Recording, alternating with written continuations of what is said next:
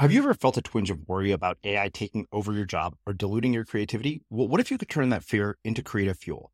We've just published an amazing new ebook called The Four Keys to Success in an AI World. And this is more than just a guide, it's a deep exploration into the human skills that AI can't touch, the skills that are essential for standing out and thriving, no matter how much technology evolves.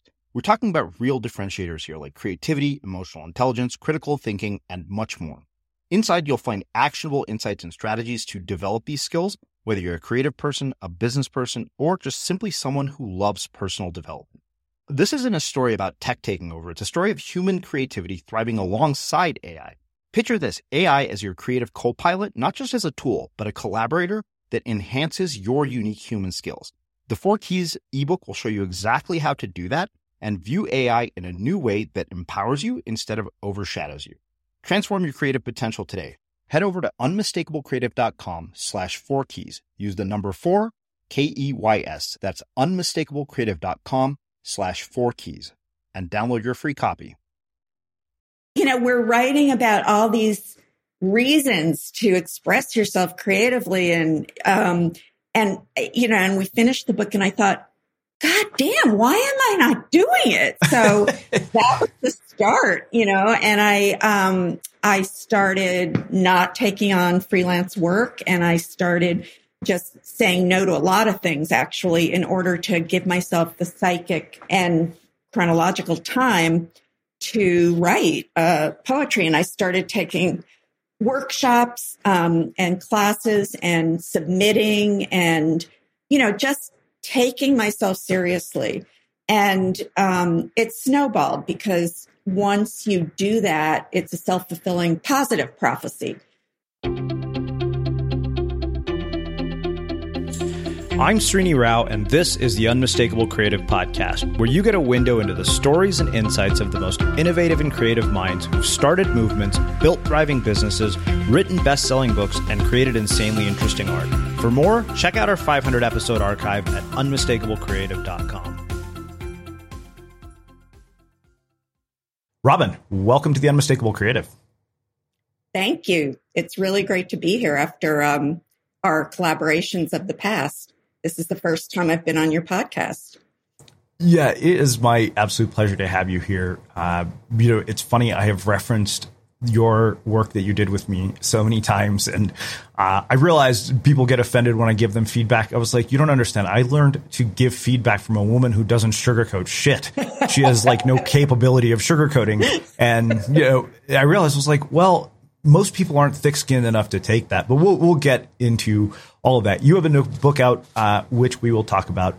But uh, I wanted to start by asking you, what is one of the most important things that you learned from one or both of your parents that have influenced and shaped your life and who you've become and what you've done with oh, it? Oh my goodness, that's a great question. Um, I was thinking a lot about them uh, in anticipation of this conversation. In fact, um, they were both incredibly creative, for one thing. So I was raised in a house full of creative activity and uh, we were all encouraged to be creative in in pretty uh, non-traditional ways too. Um, my parents were sort of beatniks or bohemians in Greenwich Village uh, when I was born, and um, they. My father was a, an artist, a painter. My mother was a wannabe poet, actually, um, but she had six children instead. Never quite got her poetry career off the ground. But, um, you know, they used to have parties where they would be st- stomping grapes to make wine and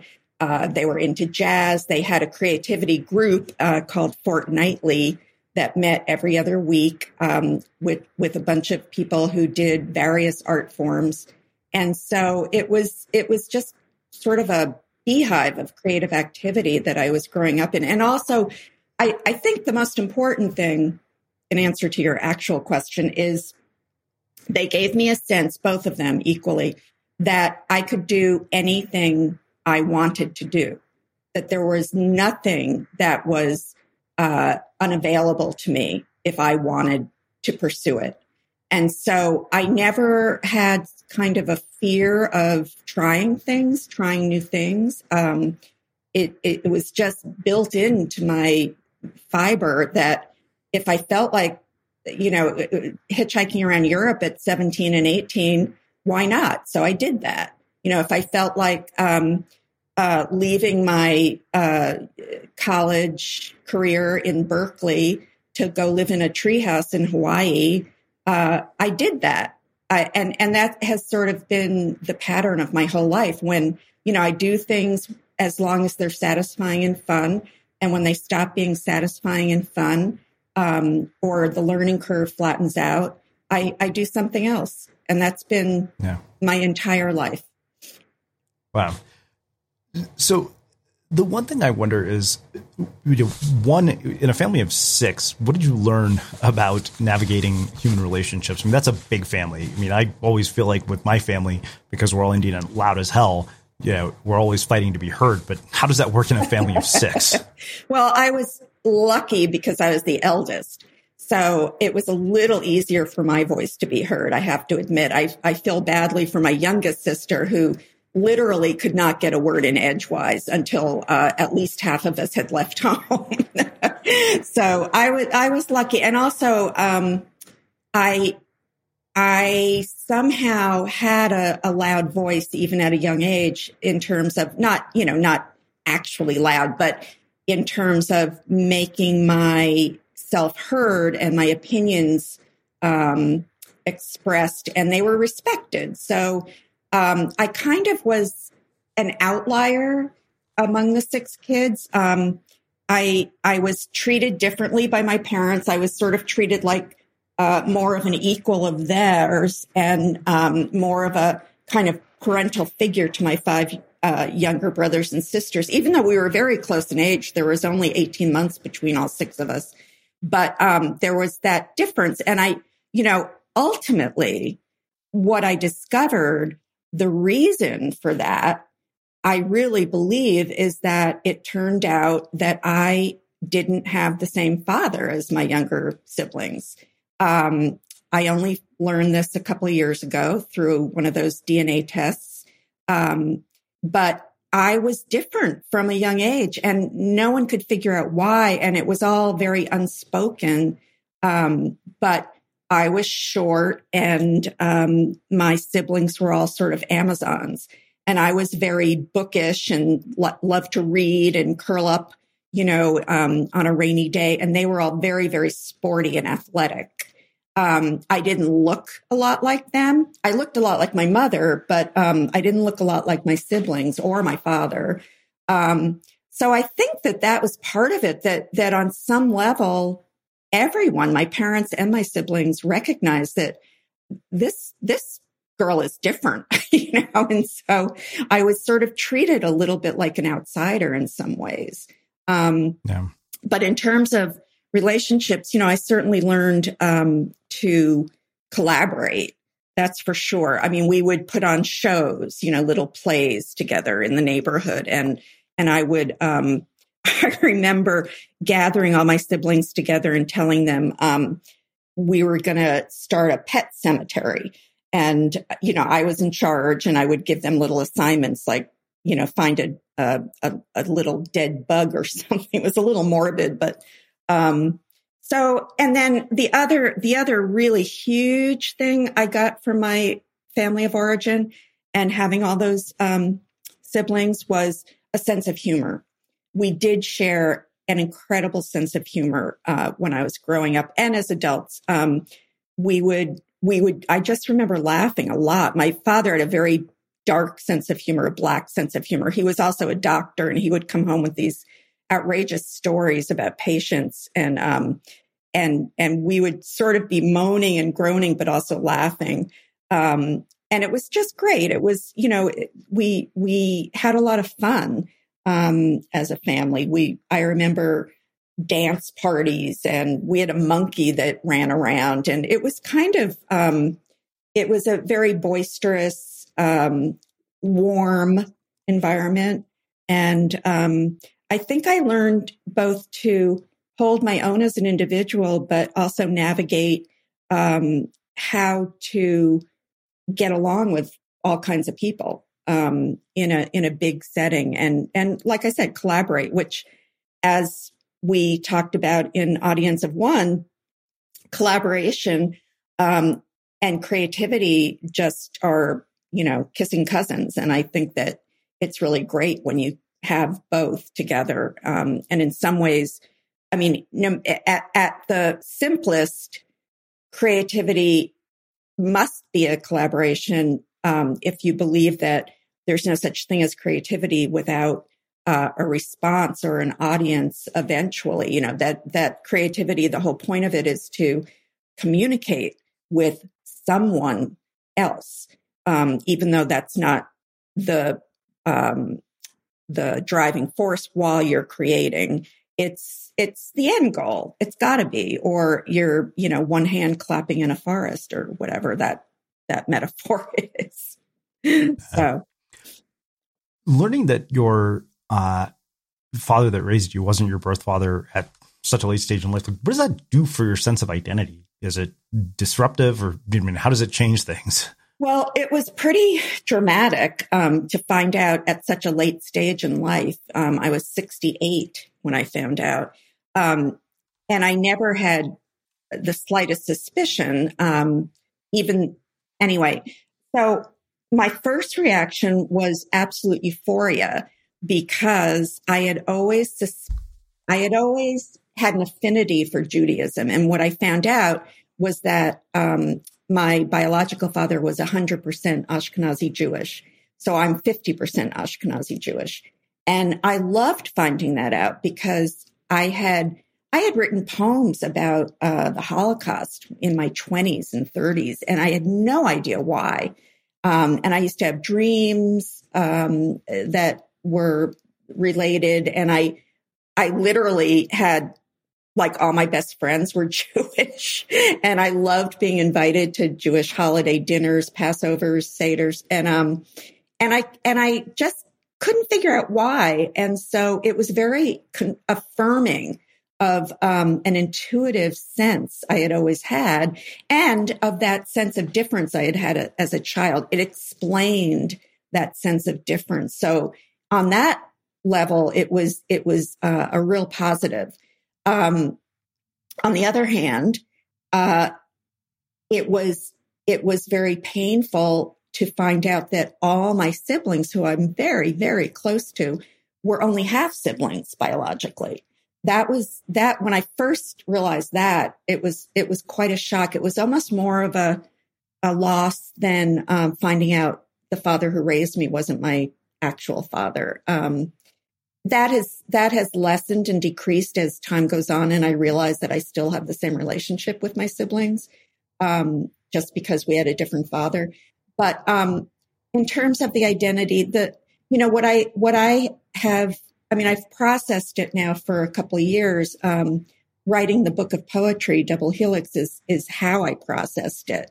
And what happened was in writing those poems in real time from the time i first found out till about a year or two ago. I was writing about it, and um, what I what I came to was I hadn't really lost anything. I had, I had gained a sense of identity, um, but also an appreciation for the father who raised me, um, being still equal as a father. Um, he still, you know, the gifts he gave me didn't just disappear um, the the the way he raised me didn't go away. Um, I I mean, all three of them were dead by the time I found out. My mother and both fathers. So that was that was very very difficult. I I was frustrated that I couldn't talk to any of them about it and find out if any of them knew, if they didn't know what you know what was the story there. It was it was a huge mystery, and that was that was a difficult part for me too because I love narrative. I love, you know, finding out what happened to people. And here I was in the middle of my own story without really having um, the details or the the whole plot uh, accessible to me. Um, so that was that was tough. And then um, the other thing though was, I think if I had found this out at a before I had my own identity as solidified as it was by 68, say if I found out in my 20s, I think it would have been devastating to my sense of identity because I didn't know who I was yet when I was 20 something, you know? Um, at, at this, you know, so it would have really shaken me to the core and I would have really questioned who the hell am I? But, you know, at this point, it, I know who I am. I, I'm very solid about who I am. It was more quest. So it didn't really affect my identity in that sense. It was more, um, as I said, the confirmation of things I had just unconsciously, intuitively known about myself. Um, it, it, it affirmed where all that came from, you know, and it turned out it was, it was really quite amazing. I got to meet my um, biological father's two children who he raised and knew were his children, um, which was fantastic. And so I learned a lot about my biological father, um, which was, I mean, I was really lucky because many, many people are finding out this kind of thing these days um, because of all these um, consumer DNA tests. But many people never track down who the parent was. You know, they just have a, um, a, a not expected parent result, but they can't figure out who their parent was. So I was really lucky. And anyway, they, when I first met them and after we had talked for a little bit, they basically said, Oh my God, dad would have loved you. Um, you're so much more similar to him than we are. You know, apparently he, uh, really, they actually said that one brother actually said he would have loved you more, which I felt bad about. But apparently my biological father loved to write he loved to travel. He loved fine food. He loved culture, museums, art, and and my two new siblings just aren't into any of that. You know, so um, it was kind of cool to find out some of the things about myself um, that clearly hadn't come from my father who raised me. Um, came from this guy I never met, you know, but whose DNA I had half of. Um, on the other hand, it was bittersweet because God, would I love to have known him and been able to talk to him and, you know, and just um, be able to hug him and smell him and, you know, have that visceral sensory self of him, a sense of him. Um, I do have a photograph. I have a bunch of photographs of him, which again, I, I was really happy to have. Um, and there was one, I have a cousin. Oh, th- this was the other crazy part it turns out I have a first cousin who lived a mile away from me in my tiny little village of 5,000 people. And he's been there for years and years. And we didn't know we were first cousins until I took the test. So that was incredible. And he had, and then there's another cousin just across the river from me in Nyack. So they, one of them had an actual photo of my mother and my biological father when they were engaged before I was born. And that, I, I mean, I just burst into tears when they gave me that photo. Um, it's the only one anyone knows of, of the two of them together. And they're so young and they're so beautiful. And it, it's really special. I framed it and I have it in my living room and I look at it every single day.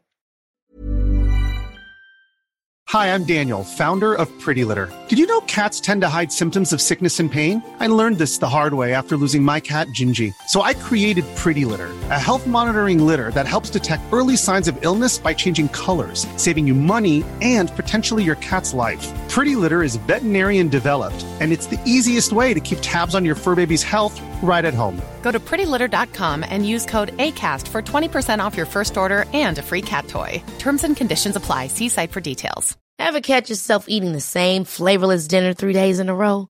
Dreaming of something better? Well, HelloFresh is your guilt free dream come true, baby. It's me, Keke Palmer. Let's wake up those taste buds with hot, juicy pecan crusted chicken or garlic butter shrimp scampi. Mm. Hello Fresh. Stop dreaming of all the delicious possibilities and dig in at HelloFresh.com. Let's get this dinner party started. Cool fact a crocodile can't stick out its tongue. Also, you can get health insurance for a month or just under a year in some states. United Healthcare short term insurance plans, underwritten by Golden Rule Insurance Company, offer flexible, budget friendly coverage for you. Learn more at uh1.com. Quality sleep is essential. That's why the Sleep Number Smart Bed is designed for your ever evolving sleep needs. Need a bed that's firmer or softer on either side? Helps you sleep at a comfortable temperature? Sleep Number Smart Beds let you individualize your comfort so you sleep better together. JD Power ranks Sleep Number number 1 in customer satisfaction with mattresses purchased in-store. And now, save 50% on the Sleep Number limited edition Smart Bed for a limited time. For JD Power 2023 award information, visit jdpower.com/awards. Only at a Sleep Number store or sleepnumber.com. Hey, it's Ryan Reynolds and I'm here with Keith, co-star of my upcoming film If, only in theaters May 17th. Do you want to tell people the big news? All right, I'll do it. Sign up now and you'll get unlimited for $15 a month in six months of Paramount Plus Essential Plan on us. Mintmobile.com slash switch. Upfront payment of $45 equivalent to $15 per month. Unlimited over 40 gigabytes per month. Face lower speeds. Videos at 480p. Active Mint customers by 531.24 get six months of Paramount Plus Essential Plan. Auto renews after six months. Offer ends May 31st, 2024. Separate Paramount Plus registration required. Terms and conditions apply if rated PG.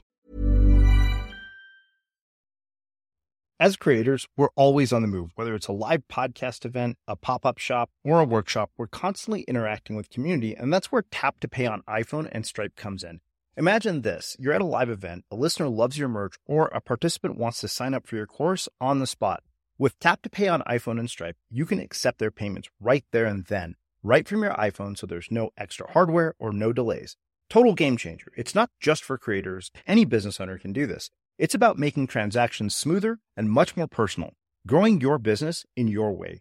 We've been using Stripe for our products and courses for a long time, and now with Tap to Pay on iPhone, you can take your business to the next level too. So visit stripe.com slash tap iPhone to learn more. Remember, folks, with Tap to Pay on iPhone and Stripe, your business is always at your fingertips. Wow. So your uh, siblings that you grew up with, did it, they also follow you know sort of non-traditional career paths like you did or, or many of them um, sort of conventional paths? some did some didn't. Um, that's a good question too. My one sister is definitely an artist. She's a glass blower and a potter and um, she uh, three of them actually all live in eugene oregon and she's she she makes art the way most people breathe. She can't not make it um, she was a graphic designer um, career wise, and she just retired actually from the University of Oregon in the um, as a graphic designer. Um, whoops, sorry about that. Hang on. Um, whoops. Um, so she she definitely has uh, followed that path. one sister started to. She went to Bennington as a fine arts major.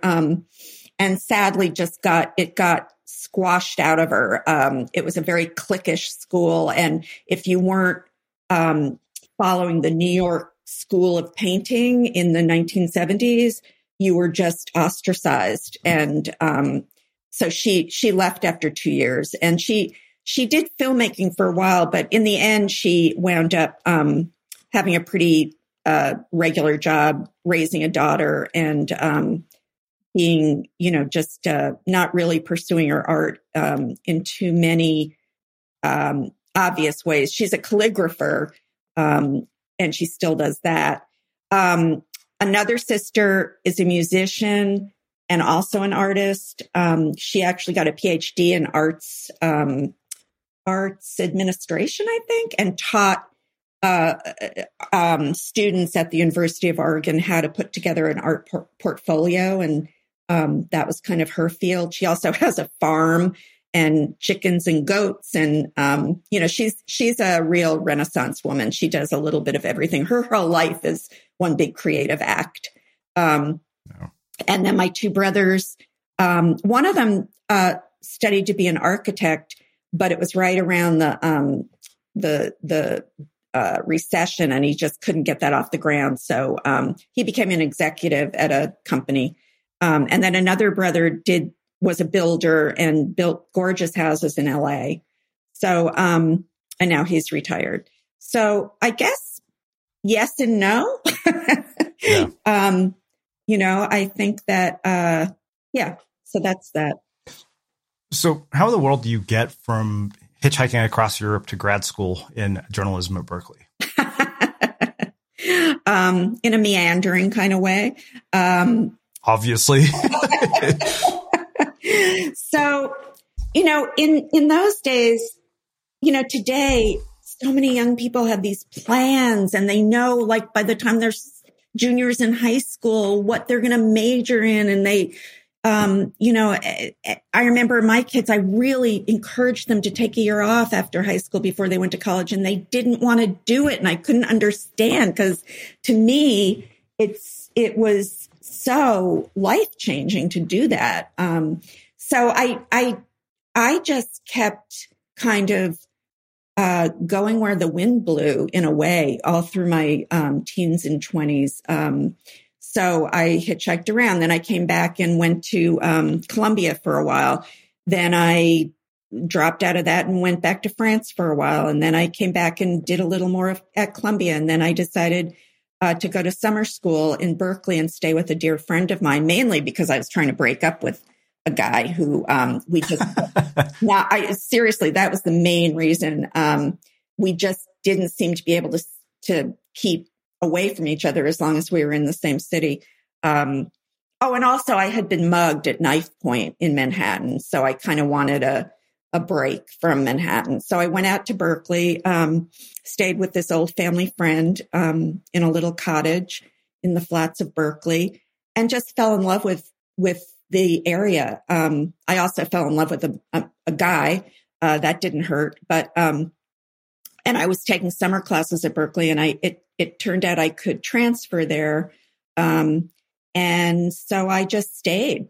And you know, for the first five years, my poor parents kept saying, so when are you coming back east? And finally, after five years, they realized I wasn't coming back east. I, I was staying in Berkeley. So, um, I went to Berkeley and then once again, I dropped out to go to the treehouse in Hawaii.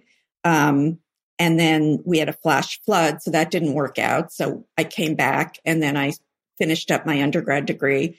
And then I was in theater for a long time um, as a stage manager and sometimes an assistant director.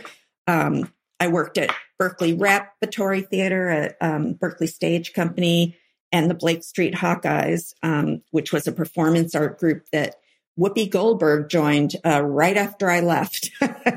before she went to LA and got famous. So, um, and I loved doing that. It was, it was creative, but it was always, you know, creative. It was supporting other people's creativity. Um, yeah. that was sort of a theme. So, it, at, so I, so I'm familiar with, we'll yeah, talk about that. Exactly. So, um, so at a certain point after I was in theater for a while, um, probably three, four, five years, um, and I was also working at a bookstore and waitressing. And, you know, it was a typical 20 somethings life in the 70s and early 80s in Berkeley. Um, it was a lot of fun. And I just didn't think in terms of a career path still. So, but at a certain point, um, two acquaintances of mine walked into the bookstore where I was working, and one of them had just gotten a master's in journalism and one had just gotten a master's in English lit. And so I grilled them about both of their programs because I started thinking maybe I did want to uh, write. Um, it had been kind of a. Um, I had written uh, from the time I was four or five years old, uh, little poems and stories, but it had kind of gone underground for a while. And it was starting to um, surface that that was really what I wanted to do you know, I, I knew I didn't want to be a stage manager the rest of my life. I was good at it, but it wasn't satisfying enough. Um, cause I did have this streak of creativity that wasn't being, um, expressed. So in the end, I, I decided journalism school would be more practical. And so I went and it was fabulous. And I, I never did daily newspaper journalism. I was always interested more in writing about the arts, um, which I did. And then I wound up graduating and writing for um, a magazine. And then I got into writing for books, um, you know, as a ghostwriter, editor type person. Um, yeah. But again, it was always, and, and during that time, I was also writing poetry just for myself. Mm-hmm. Um, eventually, I, uh, I got into submitting poems to small literary journals um, but at the same time, I was having children and raising them and um, doing day jobs, you know, to to help support the family. Um, and it was always, except for the poems, um, working to, as I said, um, further someone else's creativity, which I enjoyed. And and again, I think I was good at it. Um, but um, at a certain point, my mom was dying, and um, we all gathered to kind of say goodbye to her. And she she liked to read poems. And so we indulged her and she read all of her six children's poems and all of her eight grandchildren's poems. And she kind of had a, it was sort of a farewell message from her to each of us. It was very moving. And I'll never forget, we were on a deck at my sister's house in Eugene. Um, and she, she had, it was one on one, just the two of us. And she said, You need to find your own passion. Um, the window is closing and you need to do it. And I was really struck by that message. Um, and it would make a great story if I said, so the very next month, you know, I started, I quit my job and I started writing. Um, it took a little longer to simmer. Um, and actually, um, the thing that finally galvanized or catalyzed me into really taking my poetry seriously um, in a sustained way, you know, as opposed to, you know, I, I do it like in a in a frenzy of of um, activity for a while, and then something would distract me, and I would stop. Um, you know, like a mother dying, for example, and having to fly out there for three months. But anyway, um, what really got me on the path that led me to be able to actually put together a whole book and get it published of my poetry was, um, believe it or not, working on an audience of one with you. yeah, that's well. It's funny you say I'm that because so that it, I'm I'm Well- dead serious. Because know, it's funny. yeah Yeah. So I remember talking to my sister, and I remember telling her, I was like, yeah, so Robin doesn't want to work on another book with me because she was inspired by the message of audience of one. And she's like, so that means the book is working. I was like, yeah, but it worked on the wrong person. Um, exactly. But really, you know, we're writing about all these reasons to express yourself creatively and um and you know, and we finished the book and I thought, God damn, why am I not doing it? So that was the start, you know, and I um I started not taking on freelance work and I started just saying no to a lot of things actually in order to give myself the psychic and chronological time to write uh, poetry. And I started taking workshops um, and classes and submitting and, you know, just taking myself seriously. And um, it snowballed because once you do that, it's a self fulfilling positive prophecy. Um, and, and that was only in like, I mean, we were working on the book mostly in 2016. Um, oh, and I have to say, the other thing that happened that year was my sister, my youngest sister, who's the most creative probably, um, had breast cancer. And I was spending a lot of time with her.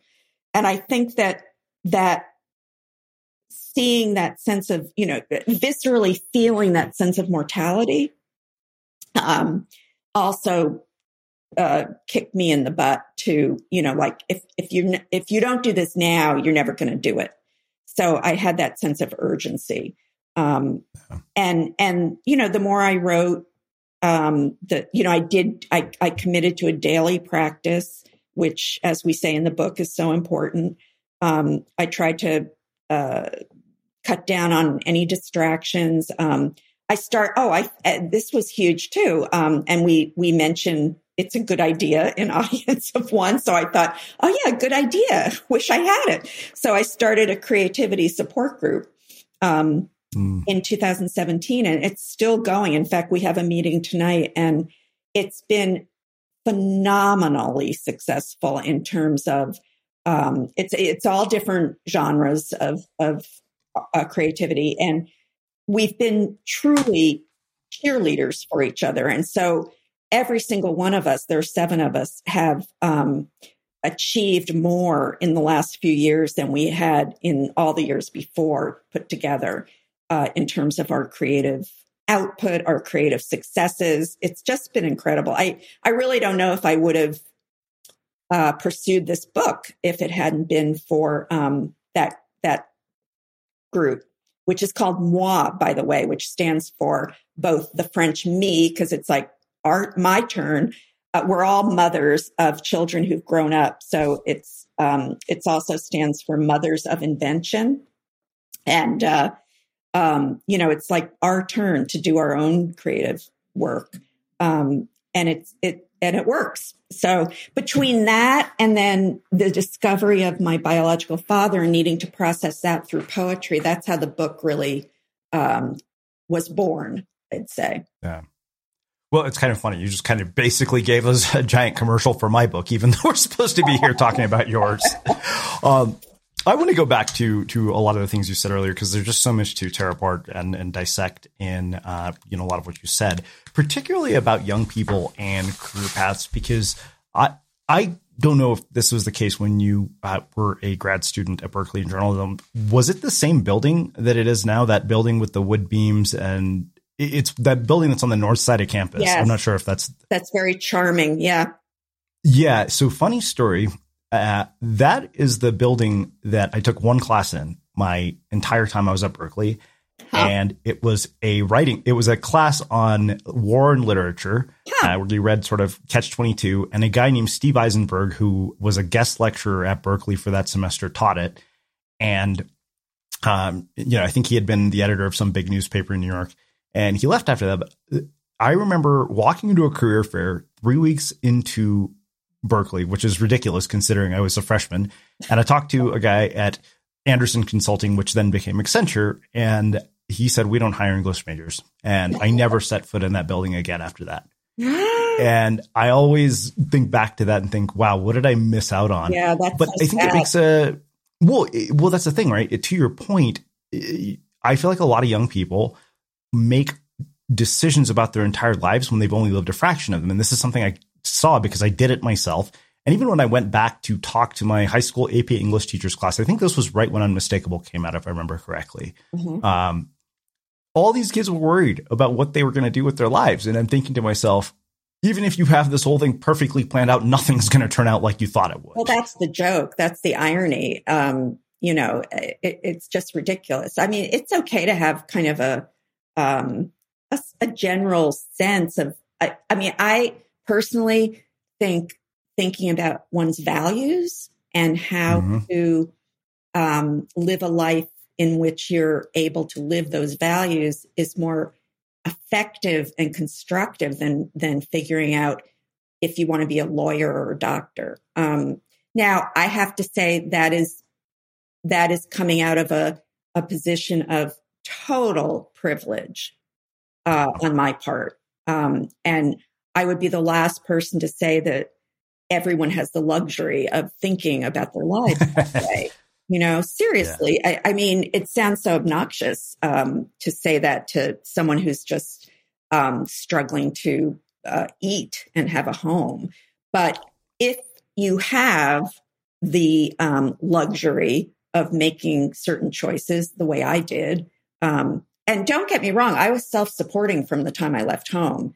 Um, mm. I, I paid my own way in that hitchhiking trip in Europe and I paid for college and I paid for, you know, all my adventures. I, it, it wasn't that, but, but I had been raised in a family of privilege and yeah. exposed to all those things. So, um, anyway, but so here's a good example of that. Um, I had a book production company, as you know, called Lark Productions. And, um, for a variety of reasons, after it stopped being fun and satisfying, I left not having a clue what I was going to do next. Um, and again, a part of that was um, uh, because I was married to someone and and who could support uh, us for a, a, short period of time till I figured out what I was going to do. Um, but so I just I took six months to um, get over being burned out and to figure out what I wanted to do. And I was working with a life coach actually And instead of thinking again about jobs or even careers, what what I wound up doing is um, coming up with three characteristics or values or or um, attitudes that I wanted in any of my work, and they were um, creativity, communication, and community. And so I could apply those three things to things that came across my radar um, in a way that would help me see through the the possibly limiting, um, you know, resume limiting um, obstacles to a certain job and go for it anyway. So what happened was um, I saw that this uh, small Quaker progressive school was looking for a director of admissions. Now, I had no experience or background in um, admissions work at all. Um, I could go on and on about that, but but I imme- it immediately lit up my brain because it combined all those three aspects that I was looking for. It was collaborative, it was creative, and it was community. And so, um, based on that, I went for it and I got the job and I had a glorious four years working there. Um, and I wouldn't have been able to do that if I just had this very narrow concept of what I was qualified to do or what I could do to make money. Um, you know, again, that's, that's my privilege that I have never really done anything just for the sake of the money. Um, because I've been lucky enough not to have to worry about that. Um, and it's not because I'm an heiress. It's because I've been lucky to work in a, you know, field or fields that have, um, remunerated me, you know, adequately. Um, so yeah. So I, I just, I get frustrated with young people, um, who do have, you know, the luxury of choice, um, when they, mm-hmm. when they, um, tie themselves into such a narrow range of possibility. Um, Here's a cool fact. A crocodile can't stick out its tongue. Another cool fact you can get short term health insurance for a month or just under a year in some states. United Healthcare short term insurance plans are designed for people who are between jobs, coming off their parents' plan, or turning a side hustle into a full time gig. Underwritten by Golden Rule Insurance Company, they offer flexible, budget friendly coverage with access to a nationwide network of doctors and hospitals. Get more cool facts about United Healthcare short term plans at uh1.com. There's never been a faster or easier way to start your weight loss journey than with PlushCare PlushCare accepts most insurance plans and gives you online access to board-certified physicians who can prescribe FDA-approved weight loss medications like Wegovy and Zepbound for those who qualify. Take charge of your health and speak with a board-certified physician about a weight loss plan that's right for you. Get started today at plushcare.com slash weight loss. That's plushcare.com slash weight loss. plushcare.com slash weight loss. Hold up. What was that? Boring. No flavor. That was as bad as those leftovers you ate all week. Keke Palmer here, and it's time to say hello to something fresh and guilt-free. Hello Fresh. Jazz up dinner with pecan-crusted chicken or garlic butter shrimp scampi. Now that's music to my mouth. Hello Fresh. Let's get this dinner party started. Discover all the delicious possibilities at hellofresh.com. I'm Sandra, and I'm just the professional your small business was looking for. But you didn't hire me because you didn't use LinkedIn jobs. LinkedIn has professionals you can't find anywhere else, including those who aren't actively looking for a new job but might be open to the perfect role, like me. In a given month, over 70% of LinkedIn users don't visit other leading job sites. So if you're not looking on LinkedIn, you'll miss out on great candidates like Sandra. Start hiring professionals like a professional. Post your free job on linkedin.com slash achieve today. Cool fact, a crocodile can't stick out its tongue. Also, you can get health insurance for a month or just under a year in some states. United Healthcare short-term insurance plans, underwritten by Golden Rule Insurance Company, offer flexible, budget-friendly coverage for you. Learn more at uh1.com. As creators, we're always on the move. Whether it's a live podcast event, a pop-up shop, or a workshop, we're constantly interacting with community, and that's where Tap to Pay on iPhone and Stripe comes in. Imagine this you're at a live event, a listener loves your merch, or a participant wants to sign up for your course on the spot. With Tap to Pay on iPhone and Stripe, you can accept their payments right there and then, right from your iPhone, so there's no extra hardware or no delays. Total game changer. It's not just for creators, any business owner can do this. It's about making transactions smoother and much more personal, growing your business in your way. We've been using Stripe for our products and courses for a long time, and now with Tap to Pay on iPhone, you can take your business to the next level too. So visit stripe.com slash tap iPhone to learn more. Remember, folks, with Tap to Pay on iPhone and Stripe, your business is always at your fingertips. I, I'm I really appreciate the fact you brought up the caveat of the luxury of choice because I think it took me a long time to realize that because even when I went back and I looked at Unmistakable and I've talked about this on the show before where I think it was Jonathan Fields was interviewing me and he started asking about parental expectations in an Indian culture. And uh, you know, I mean, if we're honest, I mean, Unmistakable was really a sort of, you know, challenge to the status quo and all of the advice that I had been given. And then I realized my parents were giving me the advice they gave me based on the context that they grew up in. So their right. advice was completely logical. It made sense. Right. You know, if your outcomes are either, you know, if your outcomes are binary where it's either poverty or security, then you're going to advise your kids to act accordingly. Right. Right. Exactly. So, and it's. Um, I want to come back to the the parenting thing, but um, so sure. one thing that is interesting uh, to me about you is that you were creative in an you know and started a creative life in an era that predates technology. Um, and you know, we talked about this, sure and yeah, I mean, in a lot of ways, in in a lot of ways, the technology that we use today to express our creativity, um, and we talked about this in audience one. We said that the paradox of all of this is the very thing that facilitates so much of it also inhibits it. And as somebody who uh, you know was a writer and and somebody who worked with writers in an era that predates this, what have you seen change for the worse? Um, I mean, I have my own opinions about this, obviously. Uh, but I mean, I think in a lot of ways, that's the whole idea behind Audience of One. In a lot of ways, was you know, it's not about sort of oh, how many followers can I have on Twitter, but I'm just curious from your perspective, not just from having worked on Audience One with me, but what you see now so your question is what I think has changed for the worse in terms of um, being a creative and technology happening? Well, I guess in terms of the way in, in terms of the way that creative people think about, you know, building careers and what it takes to be successful more than anything else. Hmm. Um, you know, it's hard for well, hmm. when you know, I, I feel like I would answer that differently depending on what hat I was wearing. If I was wearing the hat that I have worn as a book packager, producer, collaborator, ghostwriter, um, I would say it's only helped and that uh, it's important for uh, an author or whoever to have a platform and to have a lot of followers and to engage and all that kind of stuff. Um, but that was me coming at it uh, almost from a business perspective, right. not a creative perspective. I mean, do I think that that helps creativity? No, of course not. Um, if I have my just plain old poet's hat on, um, I don't think it's it.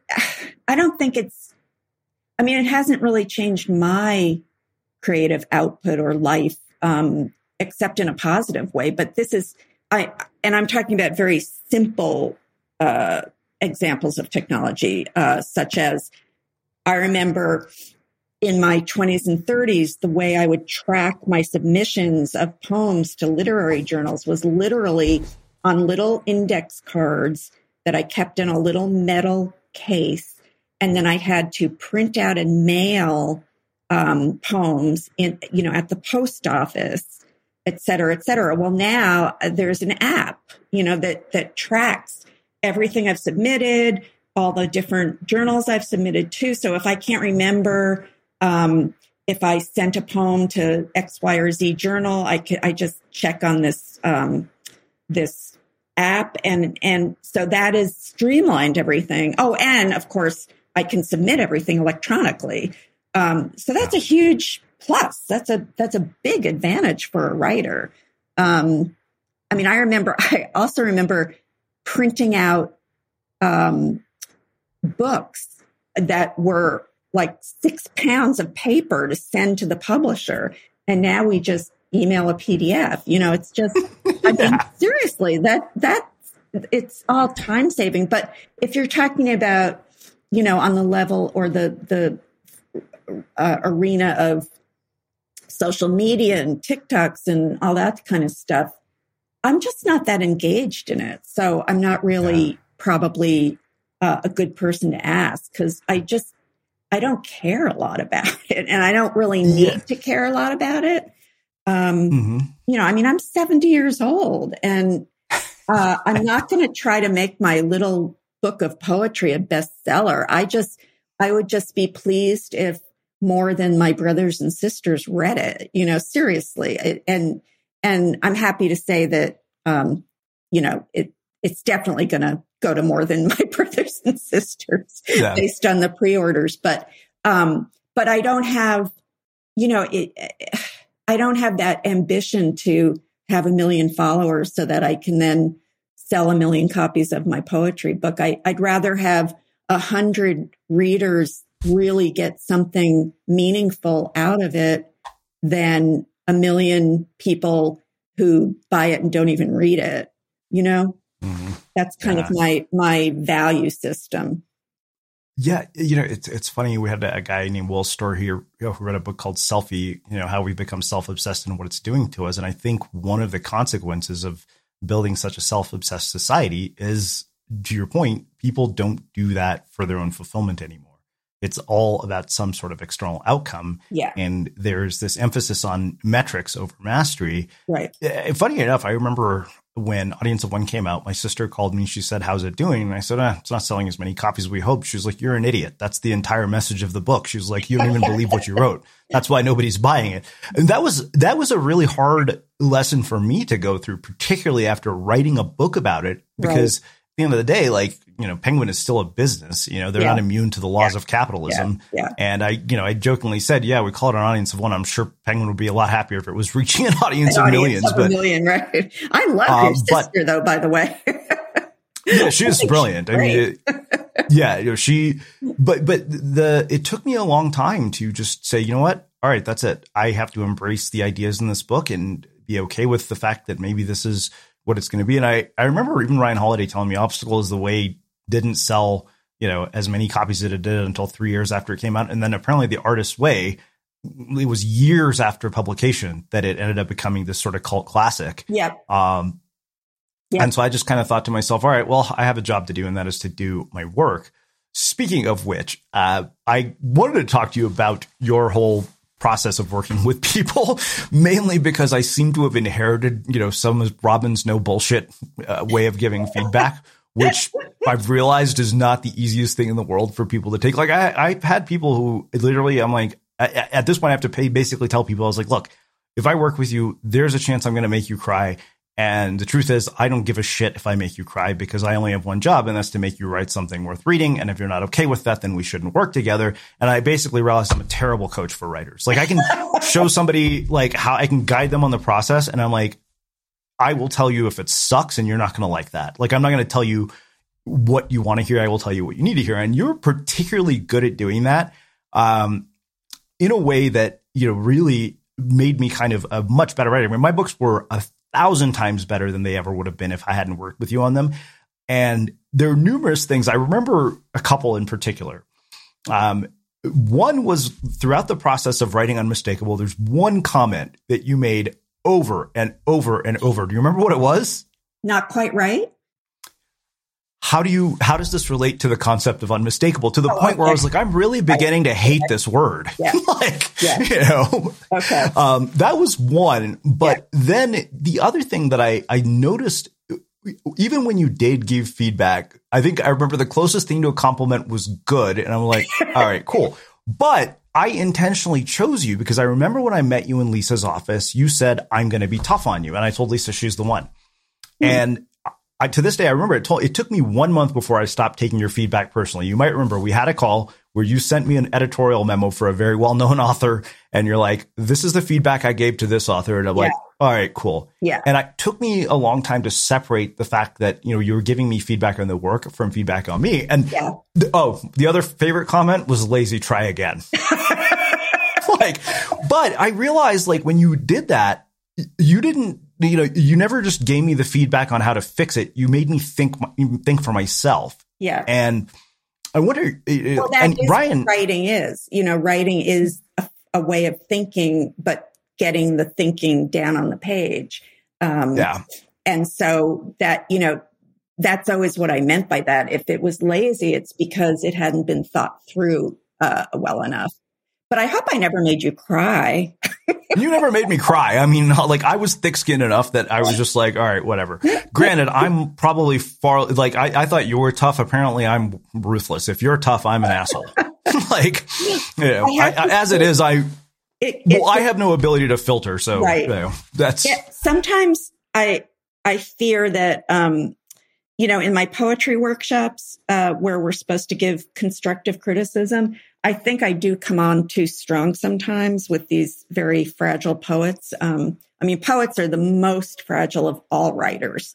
And um, I've had to really, really try to hold myself back. Um, even though I want it myself, I want that tough feedback on my work. But um, but I I've come to in my old age, I've you know acquired this wisdom that not everyone wants that. So um, like I'll I'll actually ask in the workshop, would you like my edits? You know, I, I don't just send them to someone.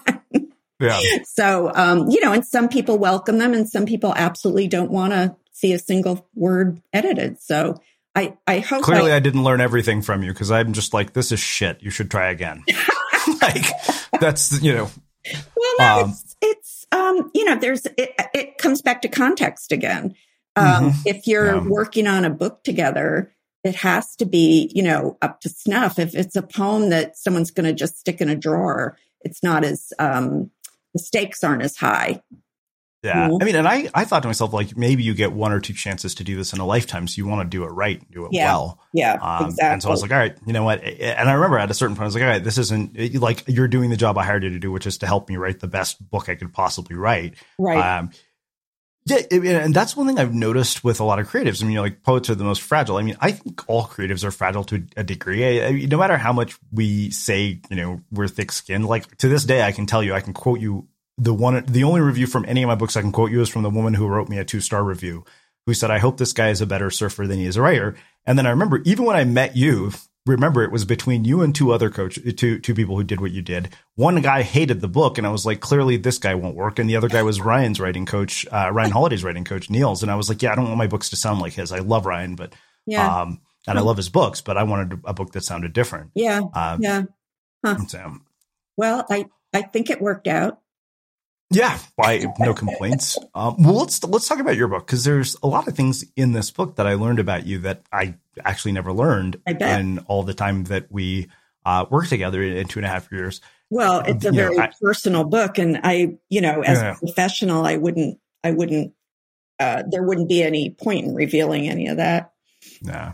Well, I mean, I knew that you had kids because we talked about your daughter, who was also Yeah. a novelist. Um, Yes. But I didn't know it was about the marriages, and I always wondered about that. I was like, you know, what is Robin's romantic past? Uh, and one of the things that you actually say uh, in the book, pull this up here. This quote, uh, this really struck me. Now both marriages and that iconic building have burned into history, but new architecture soars and love still bears witness with new lives, alive, alive. And so, uh, what age uh, did you actually end up getting divorced? And you know, at what point do you realize, okay, that's kind of it? Like, I'm done with this. Like, and is Um, there, you know, what what happens to like? Is there a prospective romantic future now, or is that just off the table? Uh, well, that's a really personal question, Srini. I can take this out, Robin, if you want.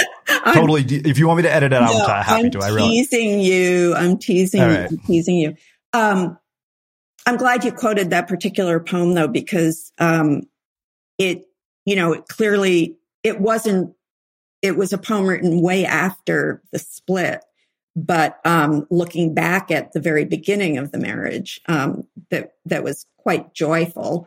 And, um, it was, I put it first in that section about the marriage because I thought it summed up the cycle. And it, you know similarly to how I processed finding out about my biological father writing all these poems about my marriage both before during and after um, helped me process the divorce. And um, that first poem in that section is where I kind of uh, am now with it, I'd say. So we were married 30 years. And um, I thought we had a great marriage. And then one day, kind of out of the blue, um, he said he wanted a break. And long story short, it, it, that was his euphemism for really he's out of there. So it was a huge shock. It was, um, it was like a hand grenade had been thrown into my life, really, um, because I just never saw it coming. And it took me a long time um, to get over it. Uh, you know, for a long time, I thought, and all our friends thought, oh, well, he's just going through a midlife crisis and he'll come back. Um, but finally, I realized that wasn't going to happen. Um, so it's been 10 years, actually, uh, which I can't believe. Um, and so I've done the whole online dating thing, which has been excruciating. And uh, I hate it. Uh, I've probably had 150 first dates um, and maybe 20 second dates and maybe 10 third dates. And um, it's just hard, you know, because especially for someone my generation, it, at first, I still thought it was a big stigma to do online stuff. And then I realized, oh, it really isn't. Even people in their 20s are doing it. Like they aren't yeah. desperate, you know, so it's just the way of the world. So I did get used to that. But, um, and I didn't start doing it for a while. Um, I then, I've had a few heartbreaks. I, um, reconnected with my, the very boyfriend I left New York, um, because of to move to Berkeley when I was 20. Um, he, his wife had died. We had been in touch off and on during the years. So we reconnected and I, it was like, it was like no time had passed and I was totally crazy about him all over again. And then COVID hit and somehow in the middle of a pandemic, he managed to meet another woman and fall in love with her. So that was heartbreaking. Um, cause I really thought this was going to be it, you know?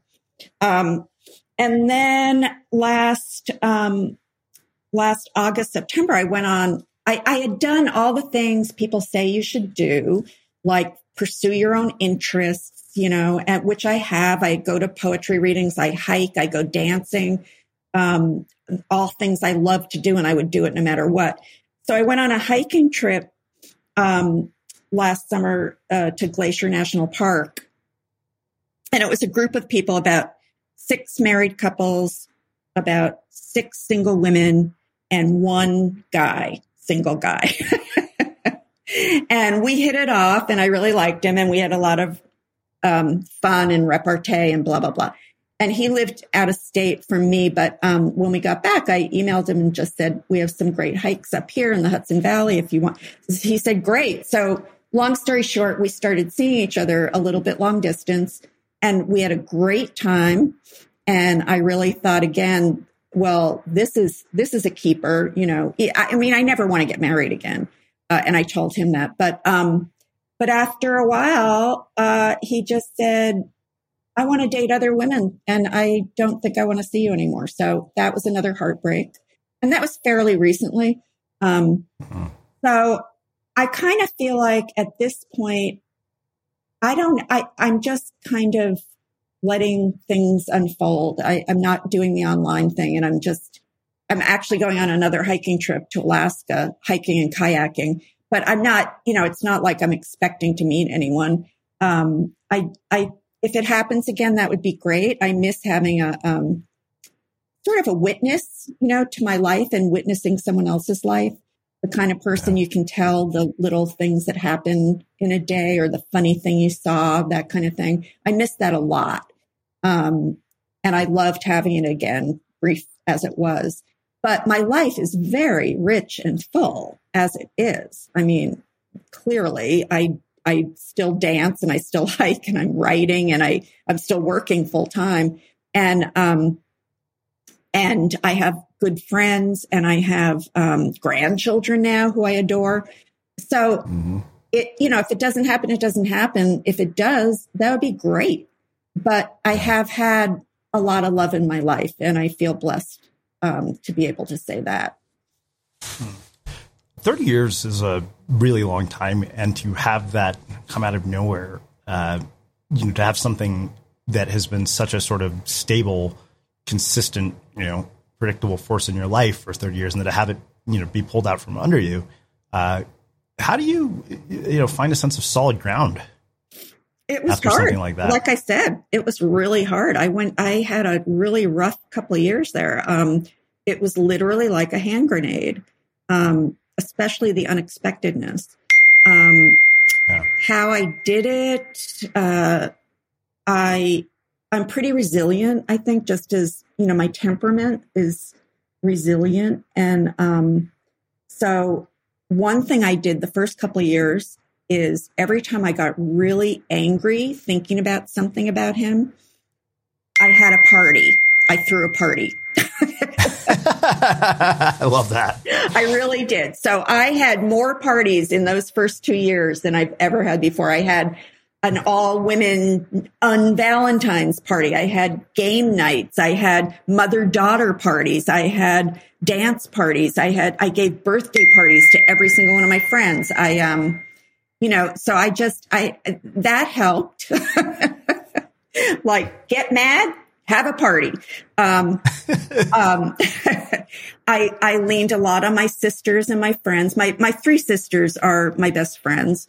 And I, um, for example, I went on a backpacking trip with one of them right after it happened. Um, and it was very therapeutic uh, to get out into the mountains and just have that perspective um, that, yeah, my 30 year marriage is over, but, um, you know, I'm a speck on this mountain, that kind of thing. Um, and I, and they were people, you know, friends and my sisters, they were, they were people I could call and vent to or cry with or, or they could make me laugh, that kind of thing. So, um, and then, um, oh, and I wrote a lot. I wrote a lot of poetry during that, those first horrible years. Um, so I guess that's how I did it. Um, and, and, um, I have, I, I'd say physical stuff really helped. Um, you know, as I said, just walking my dog or, or going down to the river. Uh, I, I live on the Hudson River, and um, the river's always been almost a spiritual uh, place for me where I find a lot of solace um, and comfort. So I did that. Um, I don't think I started dancing yet. I think that was a couple years later. Uh, oh, and the other thing I did that I'm so happy I did, and I just kind of stumbled into it is I started, my kids had left home by then. I had this four bedroom house. Um, I needed money. And so I started renting rooms on Airbnb, which I had just had uh, discovered. I was a very early, early adopter. My, my daughter and I had stayed in an Airbnb when she was looking at grad schools and it had just started. So I thought, okay, this could be cool. And I was really lucky because my very first guest was um, a young uh, violin student. She was getting a, a master's in violin at a nearby college, and she was so lovely. Uh, she became like another daughter. She really did. And she wound up staying with me for, I think, almost a year. Um, wow. And, and since then, I've just had a, I had another woman who wound up living with me for four years and I just had lunch with her. She only moved out because she, her boyfriend who lived in Soho was begging her to move in with him and I finally almost kicked her out. I said, Amy, it's time to, you know, fly out of the nest here. Go live with him. And so she did. Um, but again, you know, she, she came to my daughter's wedding, you know, so, um, that was, that was great because I realized, especially having grown up with five brothers and sisters, um, and then having had a family, I, I like living with people, you know, I really do. Right now I have a, um, a young woman who's studying to be a midwife living with me. In fact, she just had to run out to deliver a baby. Um, and it, so that's been, that's been really great. Well, I think that uh, that makes a perfect place to go into the final topic I want to talk to. You've alluded to your daughter multiple times throughout our conversation. And I wonder, having lived this kind of a life that has gone anything but according to plan, you know, meandering, um, but allowed you to live the kind of life you want to live, how did that influence the way that you raised your children and the advice that you gave them about making their way in the world? Well, as I said before, I I I tried to instill in them um, that values were more important than money. That you know, following your your creative passions um, was really important. I, I tried giving them a lot of freedom to experiment and explore. It backfired with my son. He was very conventional in some ways and and very interested in making a lot of money. Um, and very kind of, mm, he was just very uh, uptight, I guess is the right word. My daughter um, wound up, for example, unschooling, homeschooling for two years. And that is a direct result of um, her being exposed to the whole concept through a series of books I was working on with um, a family whose two daughters were uh, homeschooled, and she just got uh, really fascinated by that. So she came to us with a proposal for doing it, and um, because of my value system and and um, and my exes too, we said go for it, and we encouraged her, and it was great. She she came up with her own curriculum. Um, and she and we were and because my job i was working with seth then or no i had lark by then um, was flexible you know and I, I worked right nearby. And so i was able to support her. And she would do things like um, well she worked on a lot of our books actually for her english lessons. Um, she contributed to them starting at like 11 and 12 because she was always a gifted writer. And, um, you know, and she, for science, I would have her read the science section of the New York Times once a week and then write a summary of one of the articles. So I learned a lot of science during those years. And then she would go to museums and libraries. She was the assistant to a friend of mine teaching an art class. Um, she just, she just was able to be incredibly self motivated. And so she learned a tremendous uh, amount um, and didn't get into the yucky middle school mean girls um, world. And then she decided she did want to go to high school. So we looked at a whole lot of high schools and she wound up picking one, not the one her brother went to, which was extremely academic and success um, uh, heavy and uh, intense and put a lot of pressure on the kids. Not the opposite of a holistic education. She picked a school that was um, the opposite and she thrived there and she wound up editing the literary magazine and then she wound up she didn't want to take any time off but she did travel a lot um, even when she was younger. I i remember putting her on a plane to go to jamaica to help work out an orphanage and putting her on a plane to go to alaska to, to um, see a friend who she had met on the editorial board of the book she had worked on with us. And um, and then she went to somewhere else on her own. But anyway, um, she wound up going to Brown because they liked people who were very self motivated, and she was. So she was able to major in creative writing. She didn't even have to major in English. And she wound up publishing three successful books in the last few years. So, um, you know, I, I mean, look, do I think if she had different parents, she wouldn't have become a successful novelist? No. Um, I think she was wired and born to do that. But do I feel good about being a parent who could encourage her and and um, affirm what she wanted to do? Absolutely. And you know, and I would like to think we could take a teeny bit of credit for um, having the kind of environment that exposed her to many different things and um, you know and she saw us reading and writing all the time too of course so but mainly i think it was that we gave her so much freedom to pursue what she wanted to pursue we never said oh, you'll never make a living as a writer. You have to go be a, you know, advertising accountant or something. Um, so yeah. Would it be okay if I read one of the poems from the book? Oh yes, please go for it. Would I? Do you do you have a preference um, of which section? No, whatever you want to share. Okay. Um, let's see. Well, okay. This one, it's the last one in the book, and it kind of comes. It, it makes it come full circle. So it's called Family Dinner, 1976. Everyone is still alive, talking about death. My not father says the first thing we should see every morning is a skull. My mother announces to the table that Robin's always been afraid of dying by 24. My father asks my age now. 24. It feels like a plague. He reminds me to guard against eagles that prey on babies, his black way of teaching me to be fearless. I can hear how I listen to him, my laugh the same for 40 years in this fearless afterlife. Grant telling me he is my true father. Amazing. Well, this has been really, really interesting.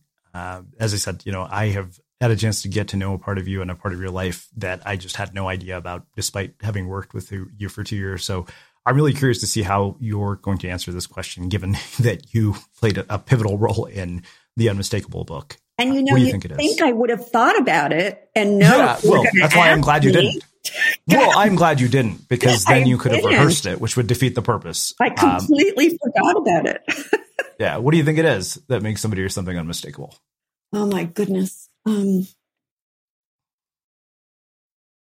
you know, I, I, what I think makes someone or something unmistakable is their real, their spiritual nature coming through loud and clear.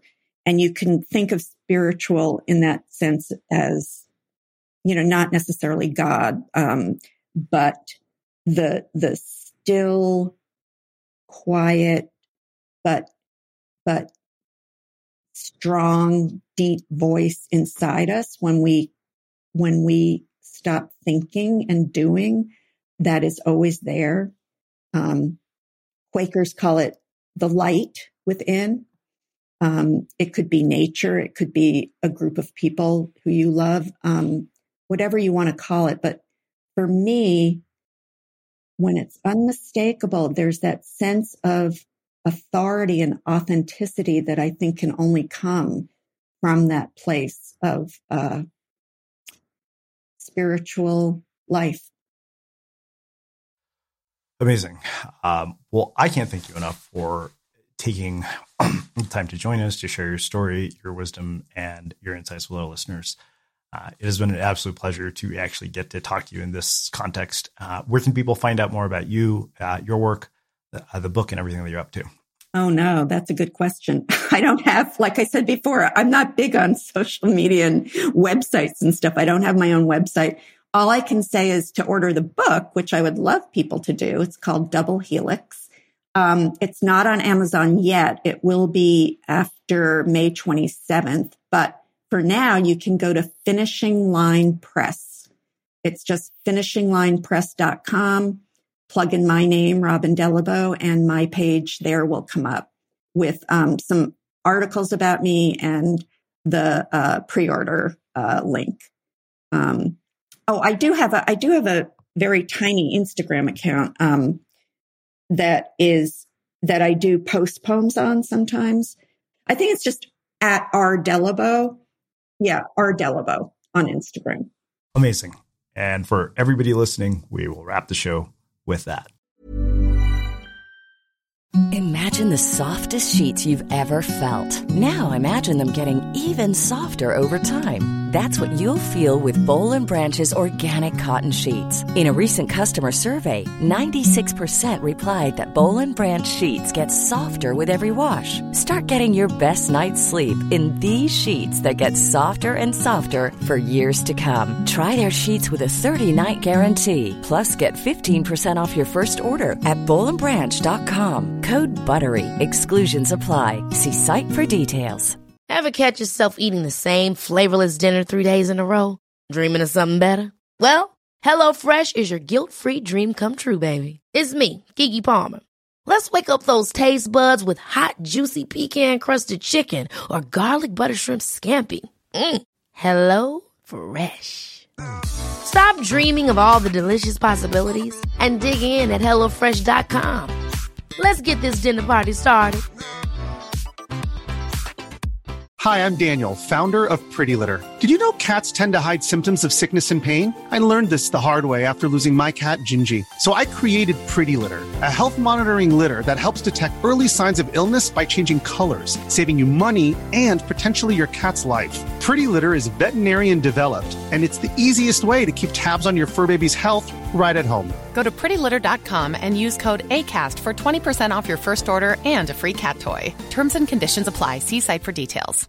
Imagine the softest sheets you've ever felt. Now imagine them getting even softer over time. That's what you'll feel with Boll and Branch's organic cotton sheets. In a recent customer survey, 96% replied that Boll and Branch sheets get softer with every wash. Start getting your best night's sleep in these sheets that get softer and softer for years to come. Try their sheets with a 30-night guarantee. Plus, get 15% off your first order at bollandbranch.com. Code BUTTERY. Exclusions apply. See site for details. When you make decisions for your company, you look for the no-brainers. If you have a lot of mailing to do, stamps.com is the ultimate no-brainer. Use the stamps.com mobile app to mail everything you need to keep your business running with up to 89% off USPS and UPS. Make the same no-brainer decision as over 1 million other businesses with stamps.com. Use code PROGRAM for a special offer. That's stamps.com, code PROGRAM. Have you ever felt a twinge of worry about AI taking over your job or diluting your creativity? Well, what if you could turn that fear into creative fuel? We've just published an amazing new ebook called The Four Keys to Success in an AI World, and this is more than just a guide. It's a deep exploration into the human skills that AI can't touch, the skills that are essential for standing out and thriving no matter how much technology evolves. We're talking about real differentiators here like creativity, emotional intelligence, critical thinking, and much more. Inside, you'll find actionable insights and strategies to develop these skills, whether you're a creative person, a business person, or just simply someone who loves personal development. This isn't a story about tech taking over, it's a story of human creativity thriving alongside AI. Picture this AI as your creative co pilot, not just as a tool, but a collaborator that enhances your unique human skills. The Four Keys ebook will show you exactly how to do that and view AI in a new way that empowers you instead of overshadows you. Transform your creative potential today. Head over to unmistakablecreative.com slash four keys. Use the number four, K E Y S. That's unmistakablecreative.com slash four keys and download your free copy.